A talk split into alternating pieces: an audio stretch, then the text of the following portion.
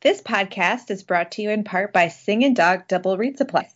Singing Dog Double Reeds is an online double reed shop and one of the largest suppliers of high quality and affordable professional and student reeds for oboe and bassoon in the USA. Please visit www.singanddog.com to see all of their products. That's S I N G I N D O G.com. This episode is sponsored in part by MKL Reeds. MKL is the one stop shop for handmade oboe reeds where you can try reeds from various makers and select the one that is best for you. Visit mklreeds.com and enter coupon code double reed dish for free shipping on your first order. That's coupon code double space reed space dish, all caps, for free shipping on your first order. Welcome to Double Reed Dish. On this episode, we talk about our experiences with college auditions, give our shout outs, and present an interview with Nancy Ambrose King where she talks about music, life, gratitude, and grit. Hi, I'm Galit Kaunitz. And I'm Jackie Wilson, and you're listening to Double Reed Dish, a podcast for oboists, bassoonists, and the people who love them.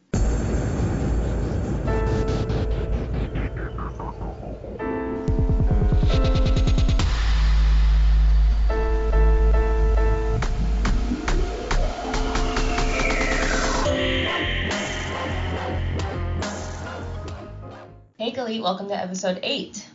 Hey, Jackie. How's it going?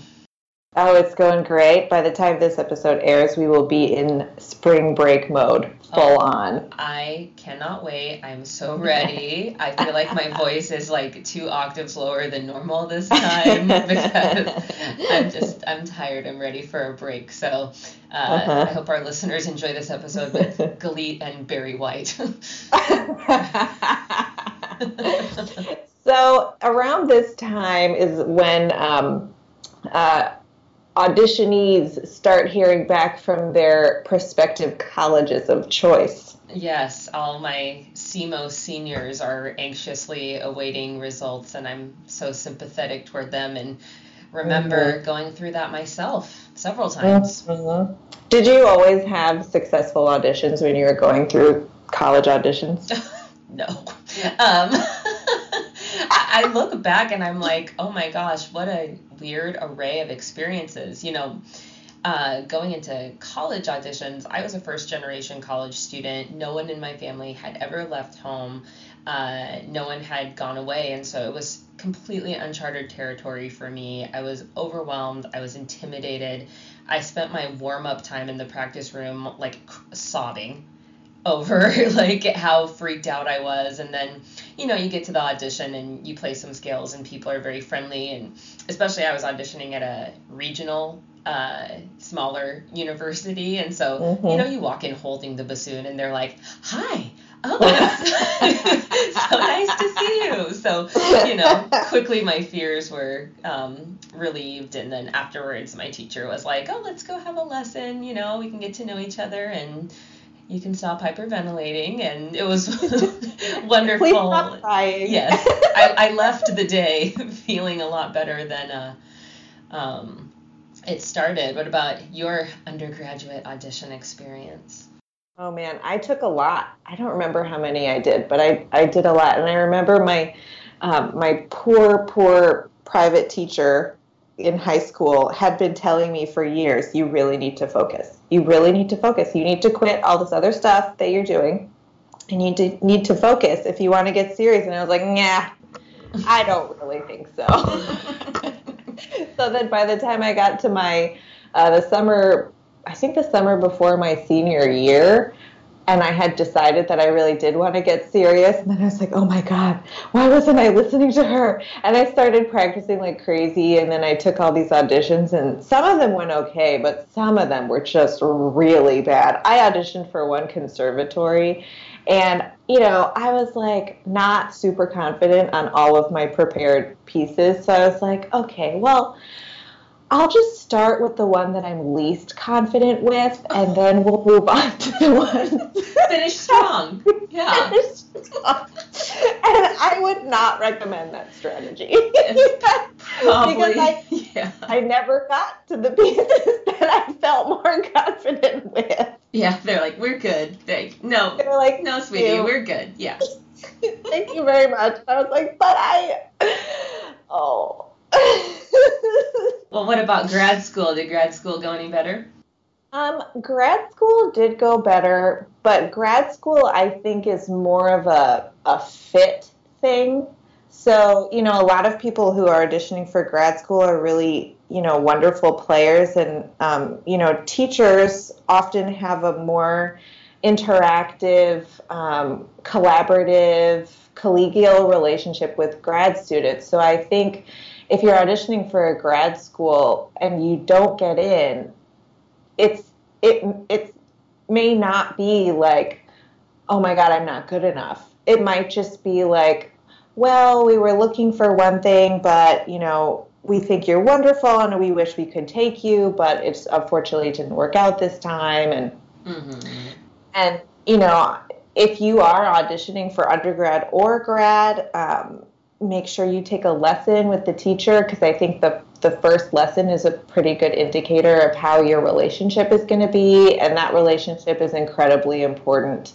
Um, it's more of a mentor relationship than than like a typical like student teacher relationship. I think so. So yeah, just go with your gut and good luck, and we hope that you have all of the success.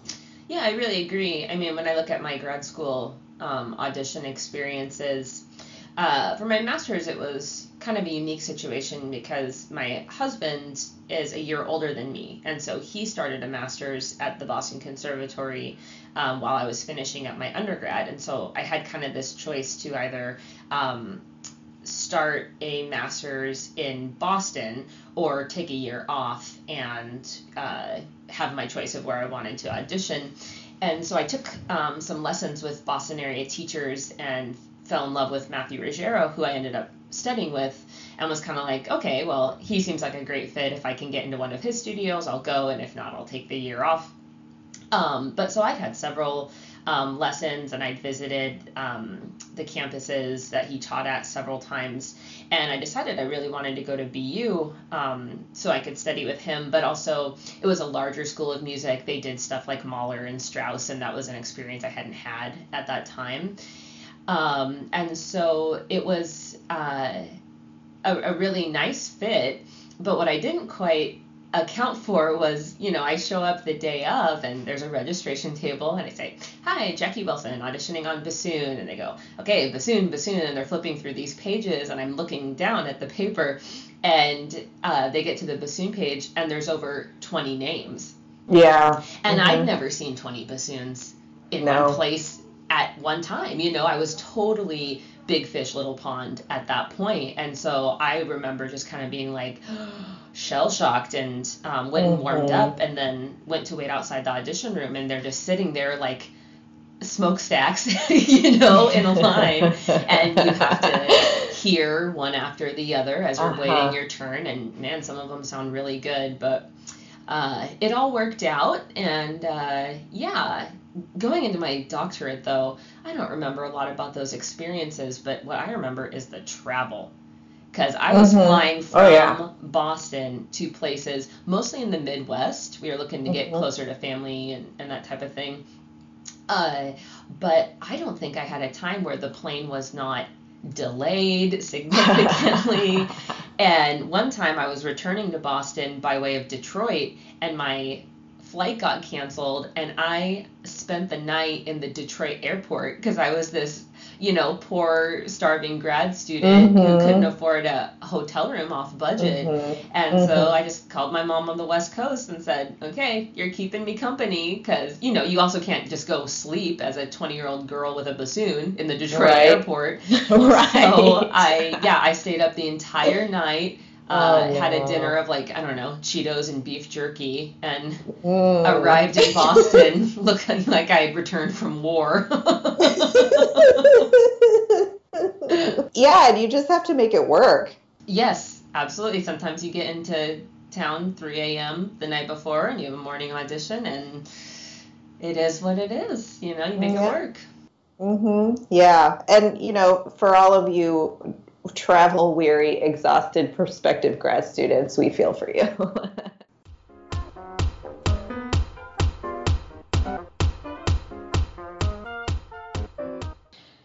So my shout out this week is well, I have two. I, they're both articles, and the first one um, is an article sent to me by my good friend Dion Chandler. Shout out Dion. Um, and it's an article on chronicle.com and if you are a an aspiring um, person working who wants to work in higher education, this is a really great resource. It's the Chronicle of Higher Education, and they have a lot of articles about issues specific to um, higher learning. But this article is called Imposter Syndrome is Definitely a Thing some ideas for teaching your graduate students how to avoid feelings as if they don't belong in academe. And I think it's so great that people are talking about this. It's it's not super new. It's November 2016, but it's really relevant and i think grad school is sort of like prime time for imposter syndrome especially um, you know um, first generation college students, underrepresented groups within higher education. I think it's rampant, and um, it's good to educate yourself on different ways to deal with it and know that you're not the only one dealing with it. So, we'll provide a link to this article. Uh, the second article is a study published in the Journal of Research in Music Education uh, by faculty from University of Texas at Austin, UT San Antonio, and Texas Tech, Robert Duke, Amy Simmons, and Carla Davis Cash. And the article is titled It's Not How Much, It's How Characteristics of Practice Behavior and Retention of Performance Skills. Um, published in 2009, but it's really relevant because it's a study done on basically uh, what Dr. Olson was talking about in a previous episode of inclusive practicing and how you know using many different musical elements at the same time and many different practice techniques at the same time increases retention. Um, and it's it's kind of cool. I was talking about what he was saying in the interview about you know inclusive practicing and making sure that you're doing everything you know you're thinking about everything at the same time. And i think benjamin quaglio talked about this as well.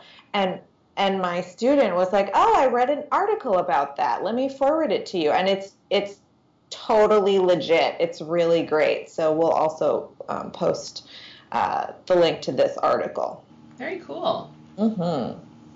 My shout out this week is a book by Malcolm Gladwell uh, titled David and Goliath Underdogs, Misfits, and the Art of Battling Giants. Um, so, the whole premise of this book is using the story of David and Goliath to look at this um, phenomenon in which. Uh, the weak overcome the strong, or um, looking in depth at resilience and where does that come from, and uh, how do people achieve the unexpected um, when odds are seemingly um, against them or in scenarios where they shouldn't be able to succeed. Um, and I found it was a really good read. I felt it was really applicable to many areas of music, but I wanted to shout it out in this episode since we were talking about um, college auditions and all those types of decisions. And um, I think it's in the second chapter. Uh, Malcolm Gladwell goes really in depth about those types of choices and um, say if we're trying to decide between a, a very prestigious institution or a, a, very nice institution, which also happens to have a significant financial package or something like that, you know, that can be a really difficult decision. And not everyone's going to find themselves in that particular scenario. But um, I feel like he gives some really good food for thought in how do we make those choices and how do we um, discern what is going to be the best fit um, and so I would really encourage listeners who are weighing those types of options and who maybe have a tough decision ahead of them. It's a really good resource to kind of give context to those thoughts. And I read it going, oh, wish I, I wish I had this, you know, 15 years ago. That would have been mm. wonderful. But I didn't. But you can, and so I highly recommend it.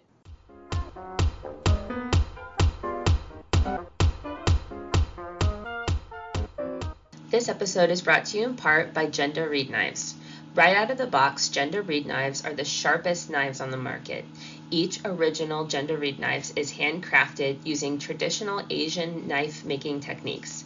Japanese steel is first forged into shape, hollow ground, and then hardened to Rockwell 5860, making the edge on the blade very strong yet durable.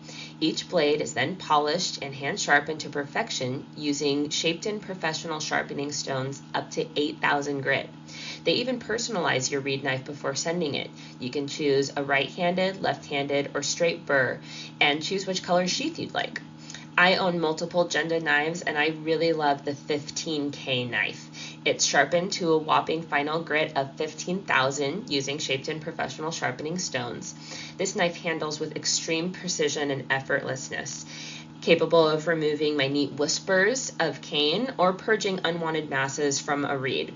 I actually let one of my students borrow this knife and try it out, and she is trying not to give it back. She just loves this reed knife so much, so I'm gonna have to, you know, bribe or find some way to get this knife back in in my possession. Um, but yeah, it's uh, super resistant to rust and has a lot of edge retention, and so I really like the 15K. You use Genda knives too, don't you, Galit? I do. I have a few, and I like all of them. And I was especially interested in trying the student reed knife. Um, they have knives at different price points, and this is one of the most affordable ones. Um, it is really beautiful. The you know the blade is made with precision, and the handle is really lovely and it feels nice in your hand um, and it keeps its edge really well and it's easy to sharpen and i think it'd be great for beginning reed makers who are just starting out on their reed making journey and they need good equipment to do so. So visit www.gendaindustries.com to check them out today. This episode is brought to you in part by jdw sheet music JDW Sheet Music is an online store that specializes in original chamber music pieces for wind instruments. The website offers a variety of music transcriptions of composers like Debussy, Bach, Piazzolla, and Rachmaninoff. Owner and arranger Jessica Wilkins has produced over 60 chamber music arrangements featuring oboe and bassoon. Jessica's works have been performed at colleges across the country, as well as the 2015 IDRS conference in Tokyo, Japan.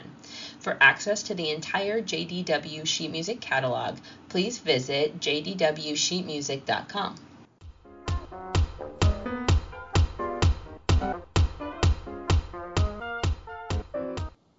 So, full disclosure, this interview was so inspiring that immediately after getting off the phone with Nancy Ambrose King, professor of oboe at the University of Michigan, I went online and bought four etude books because I was so fired up about practicing etudes.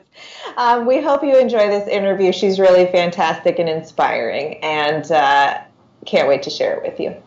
So you guys requested, and we heard you. Our number one requested oboe guest is Nancy Ambrose King from the University of Michigan. Thank you so much for joining us today.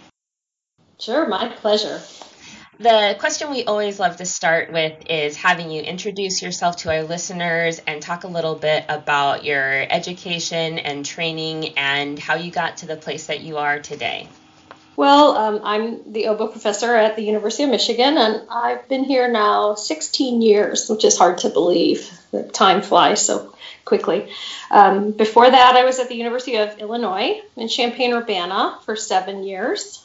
And before that, I was at the University of Northern Colorado for four years. Before that, I was at Ithaca College for one year. So that's my teaching career. Um, my education, I grew up in Grosse Pointe, Michigan, which is a suburb of Detroit. I went to the University of Michigan, which is my home state school, and I had studied with Arno Mariotti since the time I started the oboe when I was 10 years old. He was my teacher. He was the principal oboist in the Detroit Symphony with Paul Paray and um, just a fabulous oboe player, incredible musician, and a wonderful teacher. And when he retired from the University of Michigan, or sorry, from the Detroit Symphony, he went to the University of Michigan as oboe professor. And I just wanted to keep studying with him because I had been with him since I was 10 years old. And so I went straight to U of M, and he then retired after my sophomore year. So he was my oboe teacher from the time I was 10 until I was 20. Wow. And I know, it was really remarkable. And uh, then Harry Sargous came in, and, and I studied with Harry for the last two years at Michigan, and, and he was terrific. And after that, I went to uh, Eastman to get my master's with Richard Killmer, who um, back then in 1984, he was just starting out at Eastman, actually. So it was my good fortune to be one of his first students at Eastman. I think I was maybe the second year of his teaching. So I uh, I went to get my master's there at Eastman from 84 to 86.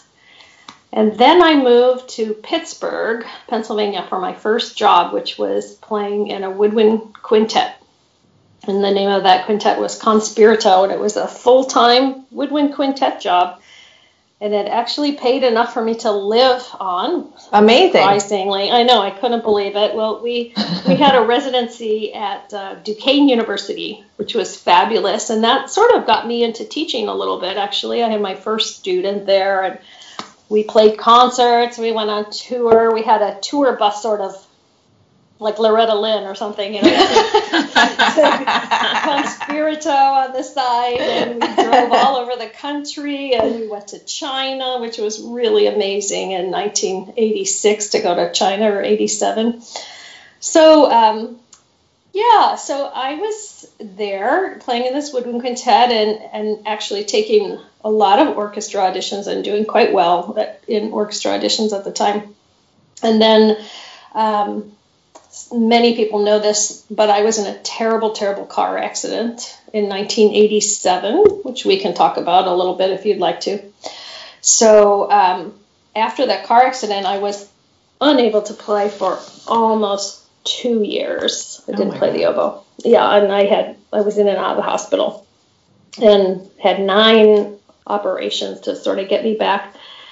And then I thought, well, gosh, if I'm going to try and make a go of this and try and play. I'd like to go back to Eastman if Mr. Killmer would take me because I implicitly trusted him and thought, well, if there's anyone that can help me play again, it would be him.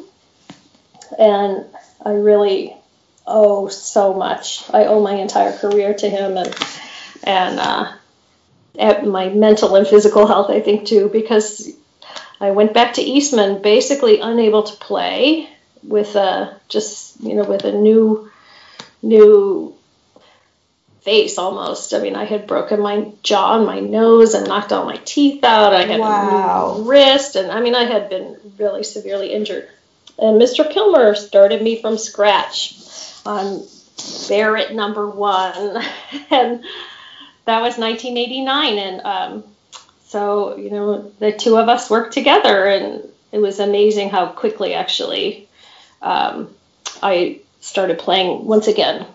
And at that point, I had a revelation actually that I was a 25, 26 year old at that point, and I had um, all this knowledge that I had gained from playing the oboe for so many years and everything I'd learned from my wonderful teachers and summer festivals and all the things that I had had a, uh, had done, and um, but yet I was sort of starting again as a almost as a beginner with a, a new new mouth, I suppose you could say, and new teeth, a new jaw, new new hand, and a lot of surgery, and so I thought, well, gosh, you know, I sort of have a unique opportunity here that um, has been given to me, although I wouldn't ever want to go through that again.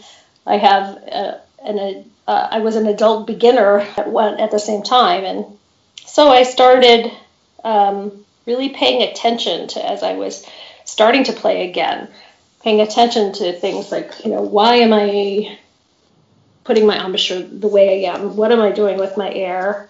Um, how am I situating the reed in my mouth. How much reed am I putting in my mouth? I was really um, thinking carefully through the whole process of playing, and I I realized that I had a great opportunity at that point, and I, I thought I completely changed my um, focus of perhaps not becoming an orchestral player, but combining my love of teaching, my experience that I had been given, and also my interest in becoming a solo player and um, sort of uh, advocating for the future of the oboe in a solo way, in a as a solo instrument, and that's basically how I got started. And then life just took care of itself, and that's where I am right now.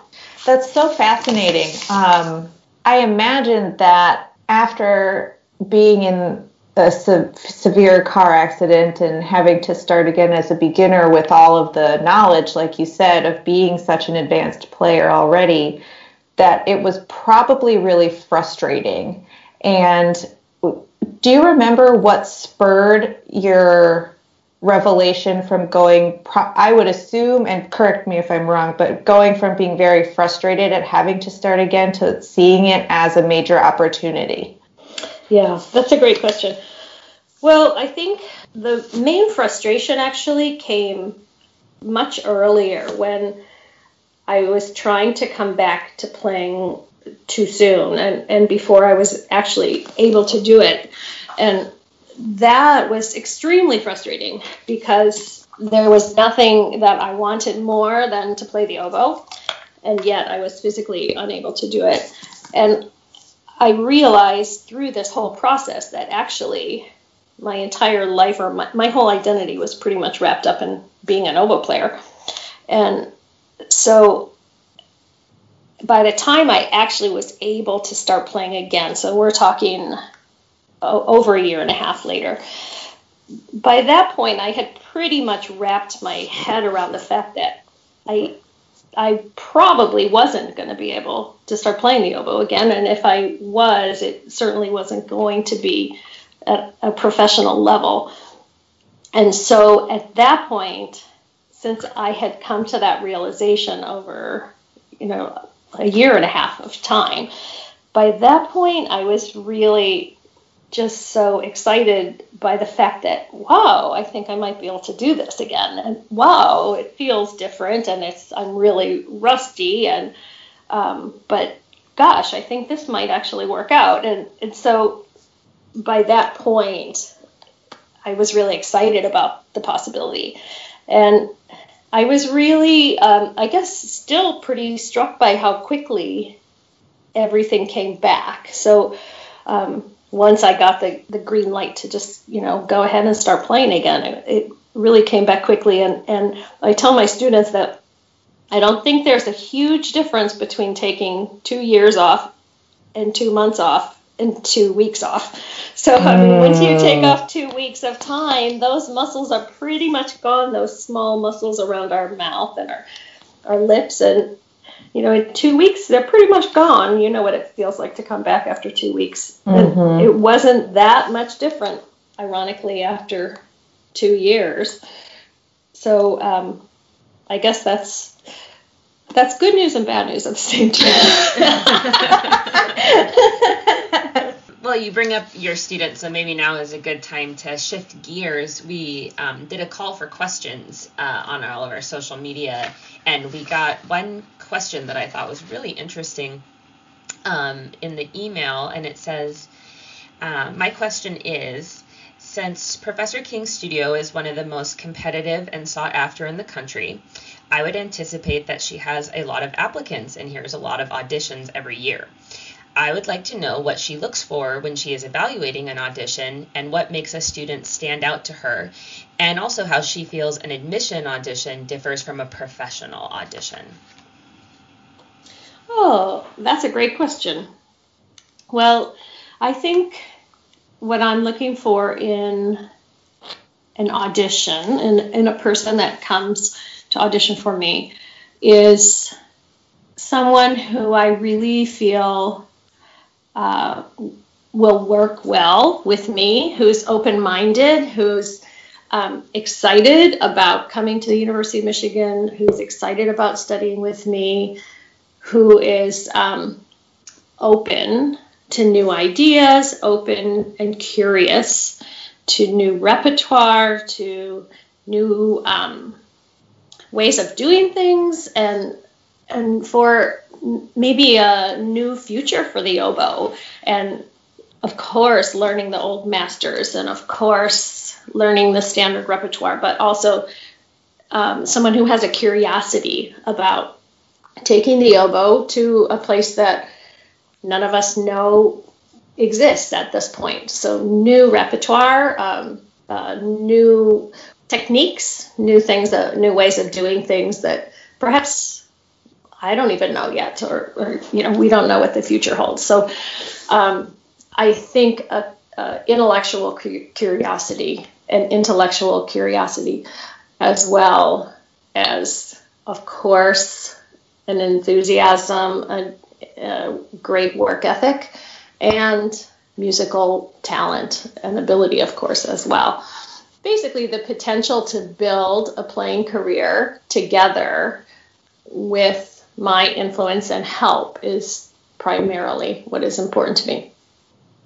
Um, that said, I can say that there are always dozens and dozens more students that I would absolutely love to work with every year than I can possibly accept. And it's also, it's a, always a really tough call for me because when I do have to decide on the few students that I would um, eventually accept, uh, that I would like to accept many, many more that I would love to teach and I would love to work with. And unfortunately, I can't have 50 oboe players at the school.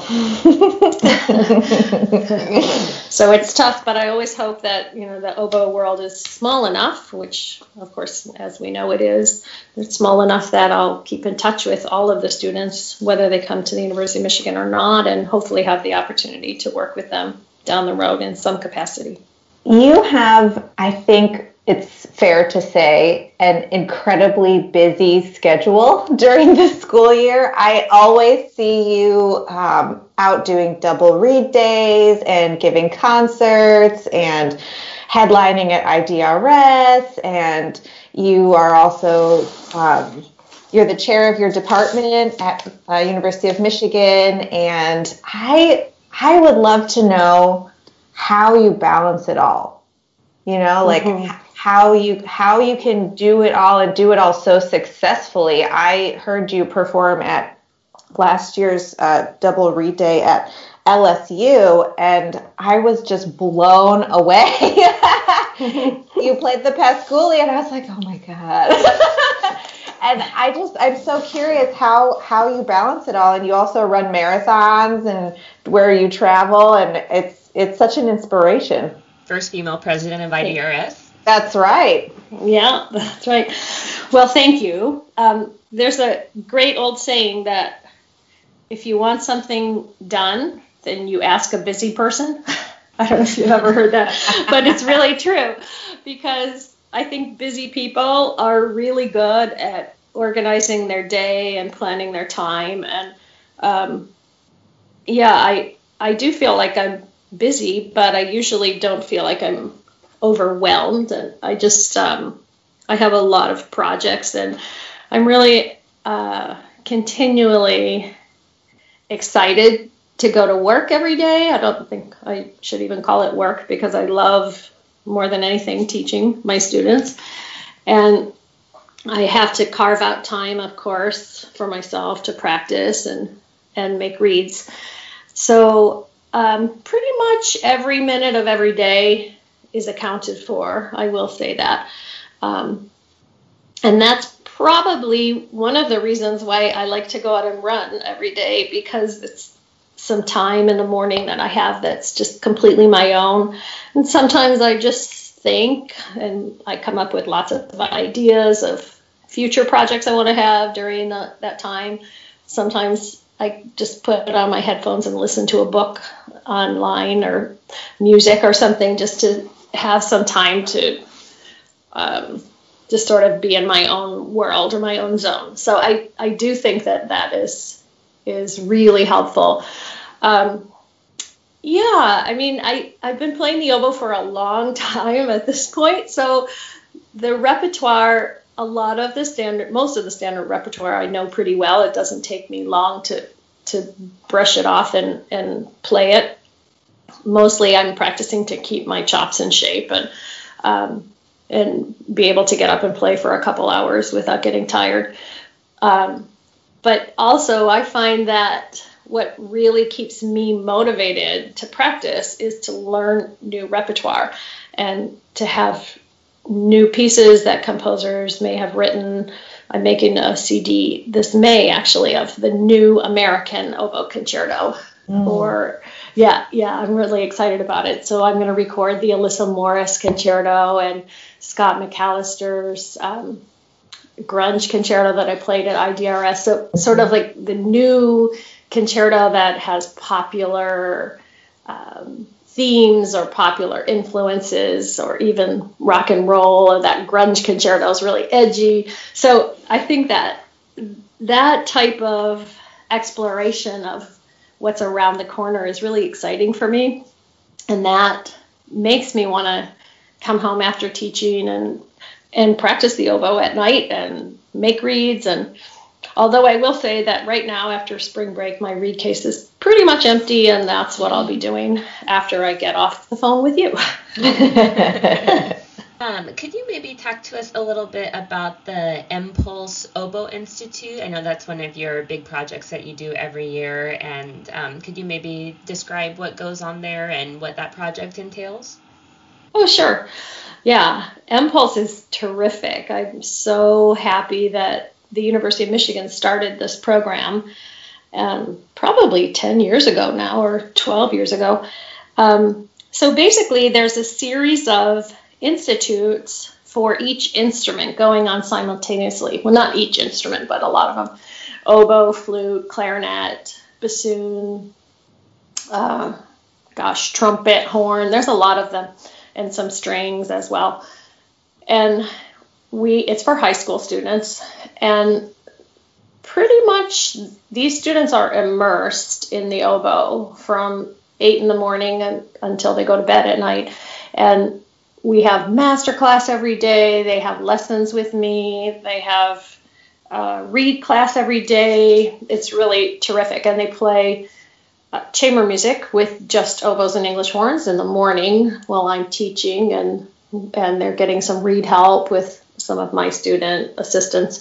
But also then in the afternoon, they can uh, they're paired up with the other musicians from the other institute, so they get to play chamber music that's mixed. So woodwind quintets or quartets, uh, all kinds of things. So it's a it's a great blend between a, a really oboe centric high school camp, but yet having some mixed chamber music as well and it's a two week program.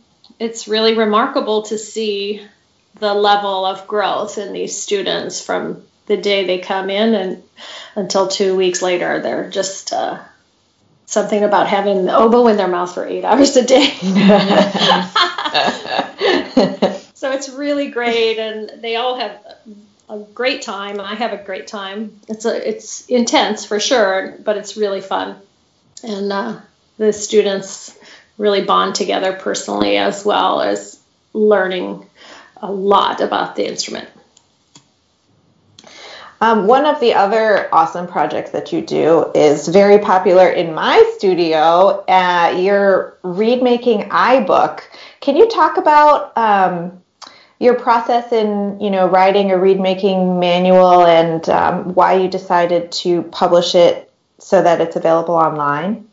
Sure actually, um, I was not the instigator of that idea. It's an interesting story. So, a lot of these double reed days that I go around and, and teach at and play at will have as a component of the day a, a reed hour or a reed class. And I had done a, a reed class at a Fresno State double reed day in California a long time ago in the 90s. And at that point, there was there was a, a fellow there who was a, I think he was a student at Fresno State, and his name was Kevin Chavez, and still is Kevin Chavez. and uh, so it was a terrific double reed day because at that point they had a an overhead projector, like a camera, and I was actually making a read under this camera and, and drawing some diagrams, and it was broadcast up on the screen. Well, little did I know that Kevin was actually recording that whole uh, everything I said. He was recording and he was taking pictures of not only my hands but of the, what was broadcast up onto the screen of my reed diagrams and everything. And he was just keeping it for his own personal use, and and which is terrific. So it was actually Kevin who approached me because many years later, maybe 10 years later, he was at that point working he was had graduated from manhattan school of music and he was working for apple computers. So at that point he was sort of on in the inner circle of, of these ebooks or iBooks that were just coming out at the time. And he asked if i would be interested in in collaborating with him. And he was he was the editor. So basically i at the time I said, "Oh, I don't even know how I begin to write a book, and I don't know that much about, you know, how to even describe my remaking." And he said, "Yes, you do, because I have it all. I heard you do it one, or, and I have all these pictures." So, I, so he sent them to me, and I realized, wow, you know, this will be really fun. So I started out just writing, and once I started writing, it was amazing how quickly it all flowed. And he was helpful as far as um, guiding the the chapters, making an outline, and giving me ideas of how to to formulate the the structure of the book. And then, and he did all the uh, the video too, the, the the music background, and he did the the photos of of my hands making the reed and the little video uh, snippets. So yeah, I mean, he did the bulk of the work. I must say, he's really amazing.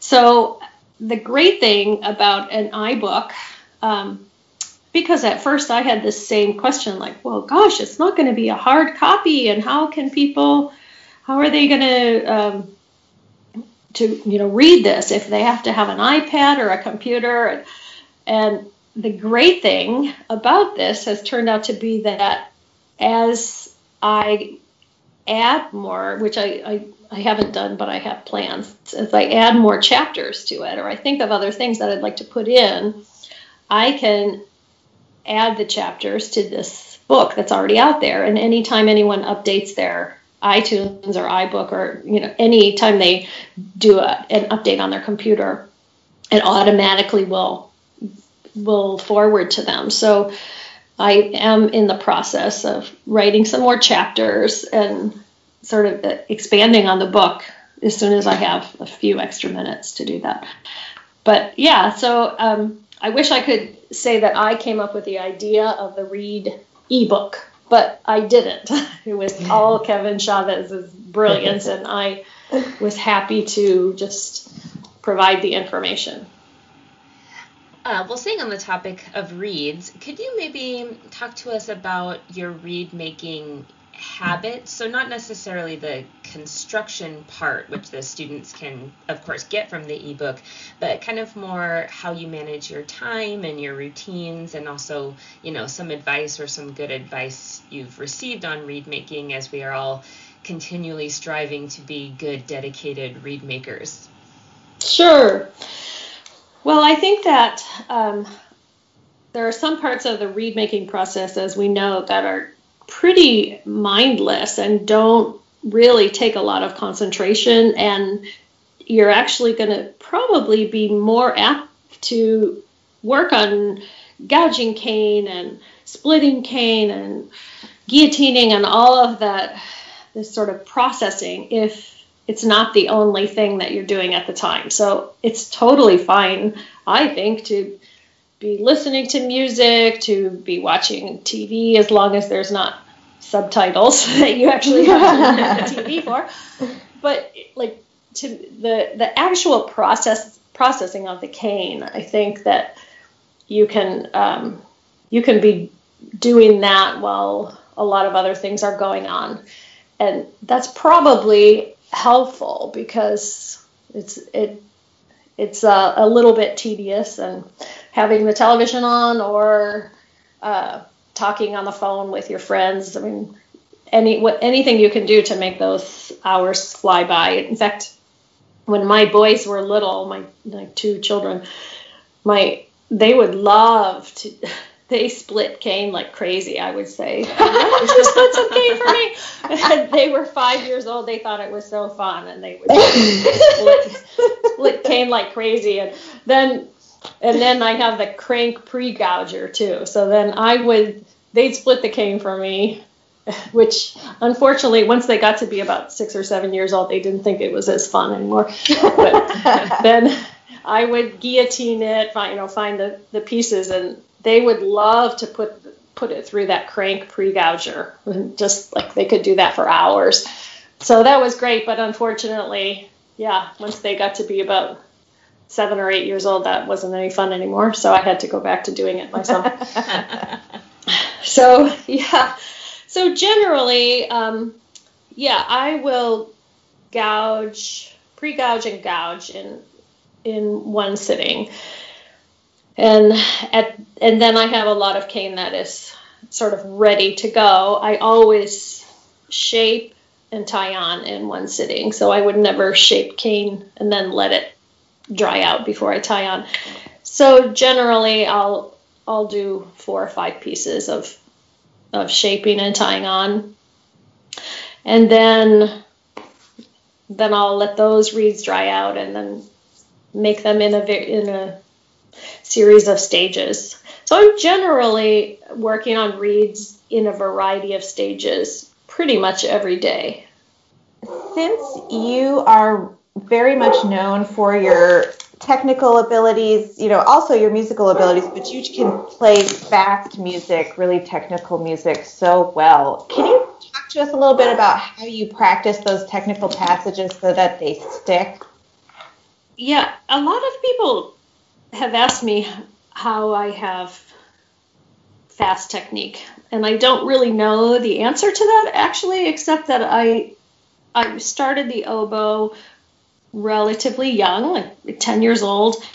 And my teacher, Mr. Mariani, he was trained in Europe. He grew up in Europe before he came over to the States and went to Curtis and studied with Tabuteau. So he, I, I have, I'm, I'm incredibly fortunate to have had him as my teacher starting out for a number of reasons. Not only because he was a Tabuteau student and I just, you know, I'm only one generation away from that teaching.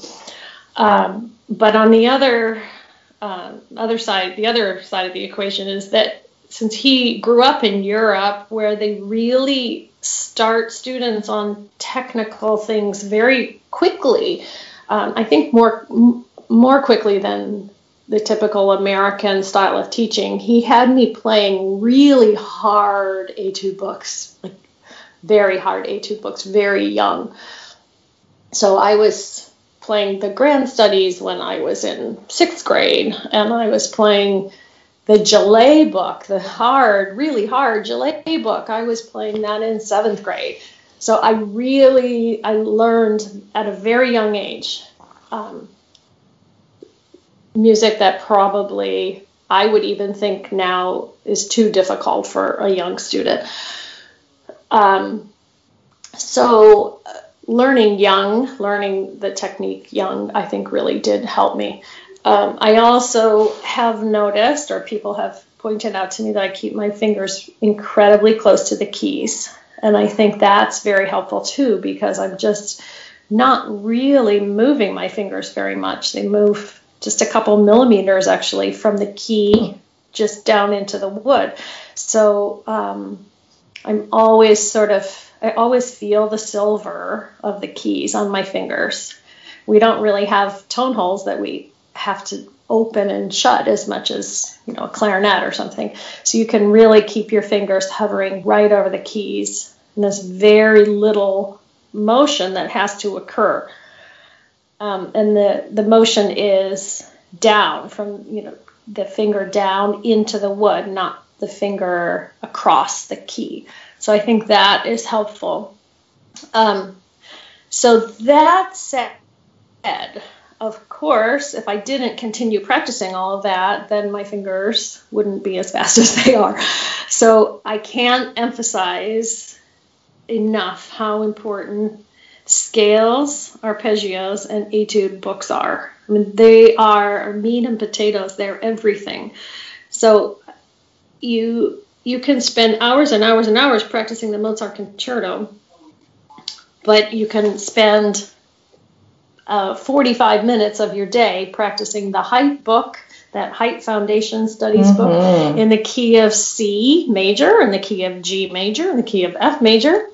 You can play a lot of technical studies and etudes, and then the Mozart concerto is not so difficult.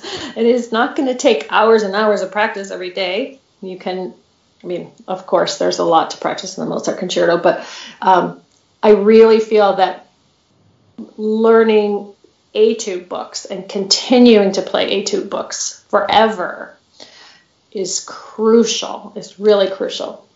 And and one example that Which, I tell my oh, oh sure one example that I tell my students is that I think we can't we can't think of an etude book as a textbook that we grew up with in grade school or something where when you you're you have your third grade math book and you're done with third grade math book and you go to the fourth grade math book and you never look back at the third grade math book but oboe etude books aren't like that we continue playing Ferling etudes forever and we, we there's so much in them that we can still learn and improve on.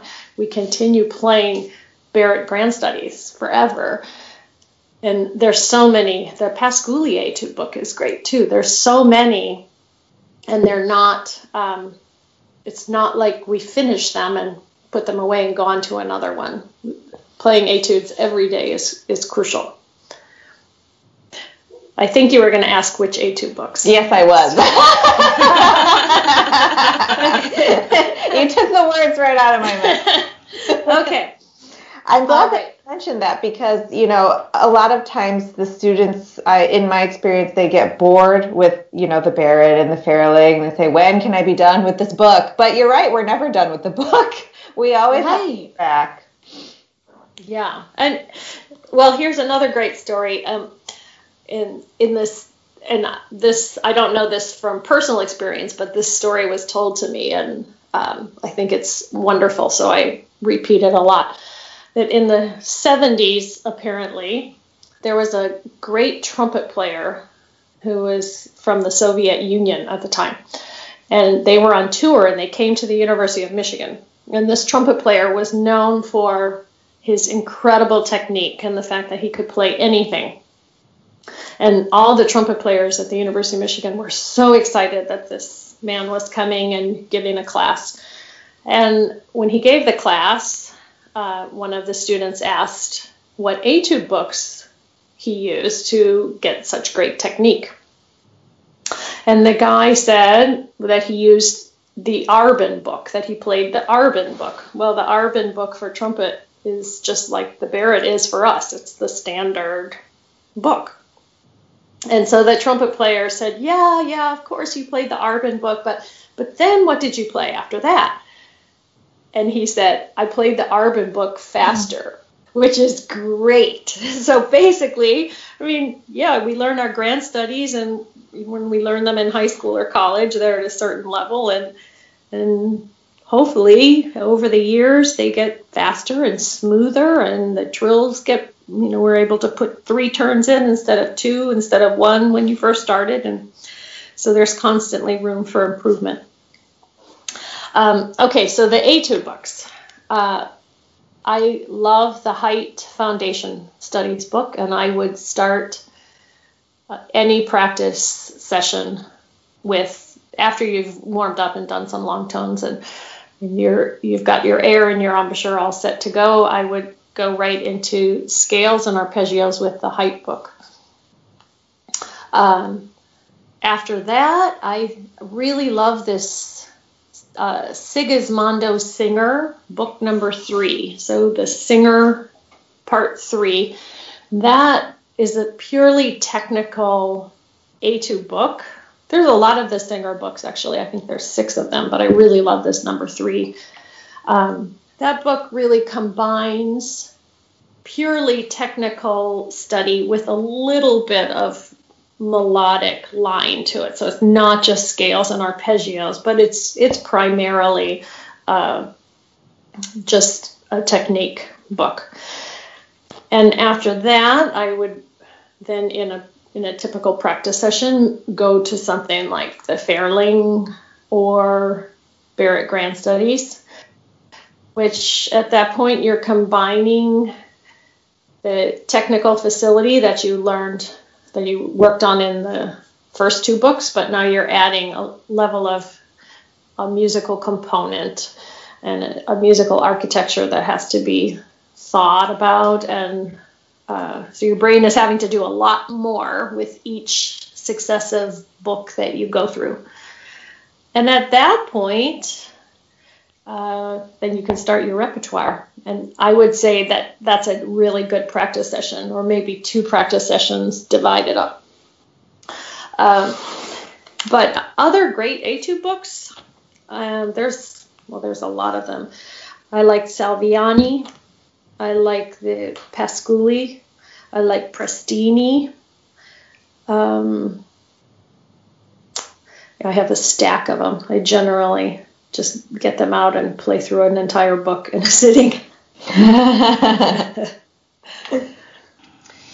um, you have such an illustrious performance career, and one of the questions we really love to ask is um, a favorite memory of a past performance or performances that really stand out as you look back on your career. Uh, what are some favorite memories you have on stage? Oh, wow. Oh, that's good. I should have thought about that before. well, you know what? I think I would have to say um, the competition that I won in 1995, which was the third New York International Oboe Competition. They had it three times. It was Bert Lucarelli's brainchild and such a wonderful contribution to our oboe world. Mm-hmm. Um, the two winners before me were Alex Klein and Jeff Rathbun. And I, uh, the third time they had this competition, I, I entered it. And at the time, I had one, I think my oldest son was maybe three years old, something. I mean, I was, and I was teaching at the University of Illinois. I had just gotten there to the to that position. And I hadn't been there for more than a year or two, probably. And I was really busy at that point with a, a young child and and a new job and uh, so you know I did I was feeling like I was at my limit of what I could handle and this brochure for the competition came in the mail and my husband said, Oh, you should enter this. You have to send a tape. And I said, Oh, I would have no chance. Are you kidding? I would have no chance. There's so many great oboe players out there. And he said, Well, just just put a tape together. So I put the tape together. And a couple months later, I received word that I was one of the, I guess, quarter finalists. And and I'm trying to remember how many of us went to New York, but it was maybe 12 or 15. And at the time, I had to book my flight to come back when I, you know, when I made my flight reservations, and I thought, oh, I have no chance of, of, of getting to the finals of this competition. So I didn't even book my plane flight to come back after the competition was over because I thought I'd be missing my little boy and I would go there and play a round or maybe two and so I, I had booked my plane flight to come back after the the semifinals of all so, because I think there was a day in between the semifinals and finals. And so I thought, well, I, I, there's no way I'm going to be around there for two more days after that, and I have a three-year-old at home. So, um, yeah, so I, I went and I played the first round there, and they and they called my name to go on to the second round of six, and I played that round and was ready to come home the next day, and they they announced my name to be in the finals, and so I changed my ticket, and um, I stayed on, and obviously played the final round with um, the three finalists for that in that that year of the competition: Rebecca Henderson, Eugene Izotov, and myself were the three wow. finalists. Yeah, yeah. it was really it was great. We played the each of us played the uh, Mozart concerto with the orchestra, and Mitch Miller was the conductor. We played at Lincoln Center, I think Avery Fisher Hall, and the other rounds had been um, in Weill Recital Hall in Carnegie Hall. So, yeah, I would say that the final round of that competition um, was incredibly memorable um, for another reason too, and, and that is that when I went out to play the Mozart concerto, the first movement really didn't go well. I mean, I, I was ready, although, you know, remember that I had booked my plane ticket and I never thought I was going to play the Mozart concerto and because I didn't think that I was going to be in the final. So I just really threw that thing together. I hadn't practiced it. I I threw it together the day before and because I really thought I'd be home by that point, and I had worked really hard on all my other repertoire, the the you know the Berio Sequenza that I played, you know, the day before, and so um, yeah, so I practiced my tail off for a day and a half on that Mozart concerto to get up there and play it, and the first movement just it, I was not grooving at all, and I, some of my trills weren't working. I thought it and I just didn't think it was going well, which it wasn't. And um, and I got about halfway through that first movement and thought, oh my gosh, this is terrible. I want to just you know walk off the stage at this point. But I, I kept it together, and then you know the the cadenza went pretty well, and I thought, okay, I'm back at this. And then then I thought, you know what? I think that I'm going to pour my heart and soul into this second movement and and see if I can um, redeem myself with my uh, interpretation and expression of the slow movement, which I think is one of the most beautiful pieces of music that we have.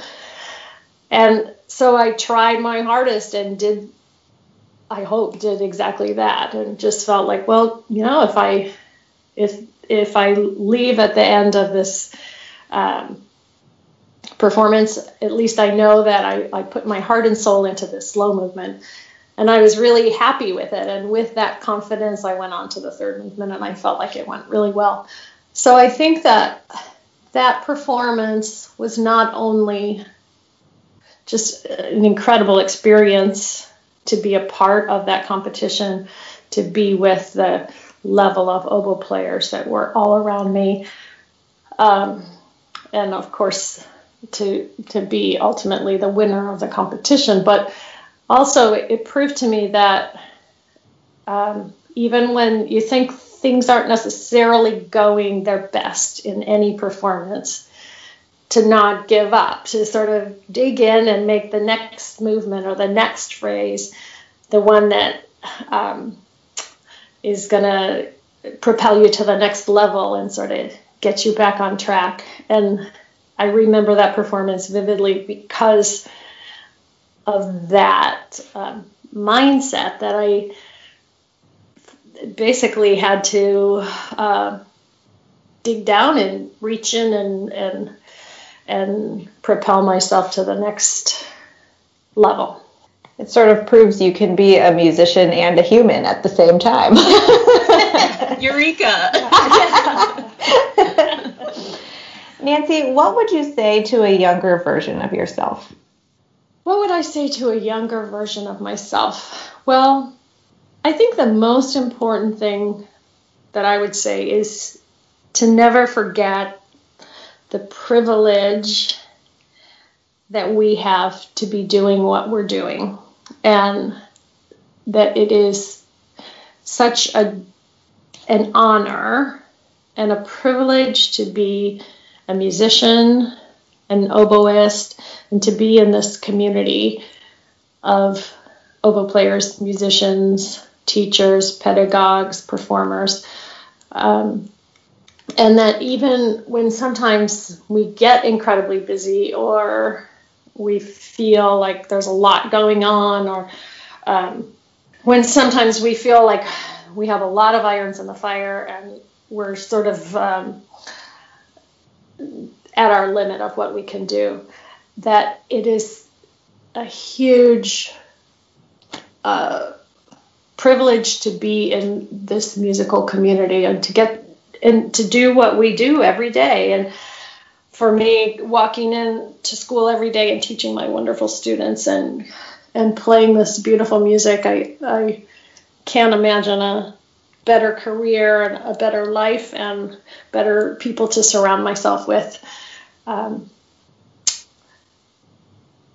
so I think just to always be appreciative of what we have is probably the most important thing that we can carry forward into in our career and, and into our musical life.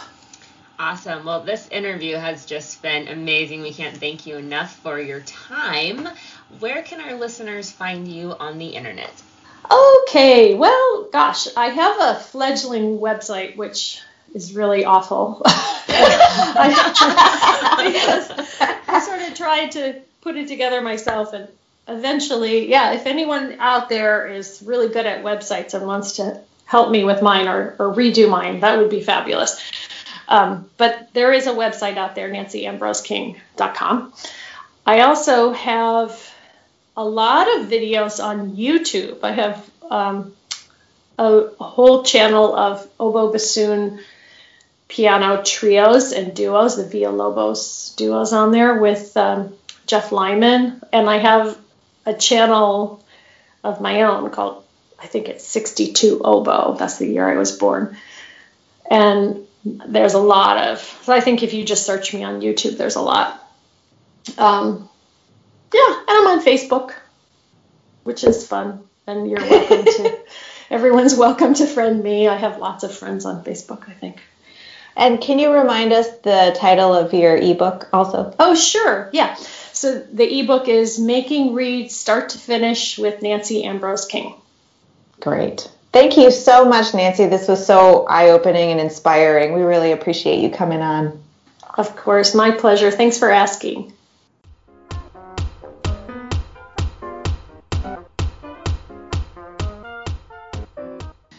So that is it for episode eight. Thank you so much for joining us. We hope that your spring break is extremely restful and relaxing. And join us again next time for an interview with Billy Short, principal bassoon in the Metropolitan Opera Orchestra. In the meantime, you can find us on our website at doublereeddish.com, on Facebook, Instagram, and Twitter, and you can email us at doublereeddish at gmail.com. Thank you so much for listening. We'll see you next time.